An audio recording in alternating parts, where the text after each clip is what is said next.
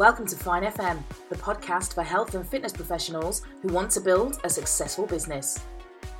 I wanted to talk today about why fitness professionals should blog. Now, I've been blogging since 2015. I say consistently, I wish I blogged consistently, but I've been blogging since 2015. I did blog under the name The Health Carpenter. My surname used to be Carpenter, and I work in the health and fitness industry. One of my friends came up with that and that blog was predominantly reviews. So I used to write about different products in the industry, different events, experiences, but the, the blog generally tended to be reviews and some interview based articles. When I became a personal trainer and I qualified as a pre and postnatal specialist, my interest in the fitness industry changed completely. And as a result, I wanted to write about different things. So I decided to launch a new blog kind of part the health carpenter, started writing under the name The Mummy Trainer. And the reason for that was because I was a personal trainer and I wanted to work with new mums. So people who wanted to get back into fitness after having a baby, but I didn't just work with new mums, work with mums of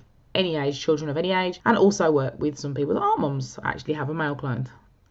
Why should fitness professionals blog?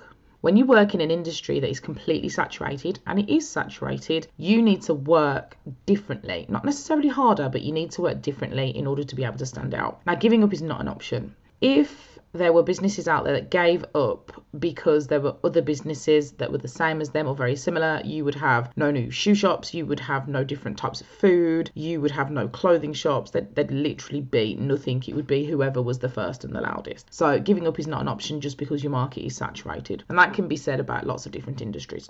One of the ways that I found I could stand out was by writing about my experiences and sharing my knowledge with people. And this did a number of things for me. It positioned me as an expert in my industry and made people sit up and take notice. And it also gave me that authority and that authenticity. So I write as I would speak to you right now. That is my choice as a blogger. I don't have blogging as my full time income. I do receive an income for some work that I do, but it's definitely not my full time income. And as such, I can pretty much control what it is that I am writing about. I just wanted to run through a list of reasons as to why I blog, and maybe some of them will resonate with you, maybe some of them won't, maybe some of them will make you think actually this is something that I can do personally. You can share knowledge with people who want to read it. You have a platform outside of social media where you don't need to rely on those different platforms to convey your message. And remember, people, social media is rented ground. So if you work for yourself, whether it's full time, part time, or a hobby, you need to have somewhere else other than the social media platforms to have your information and to be able to share your message.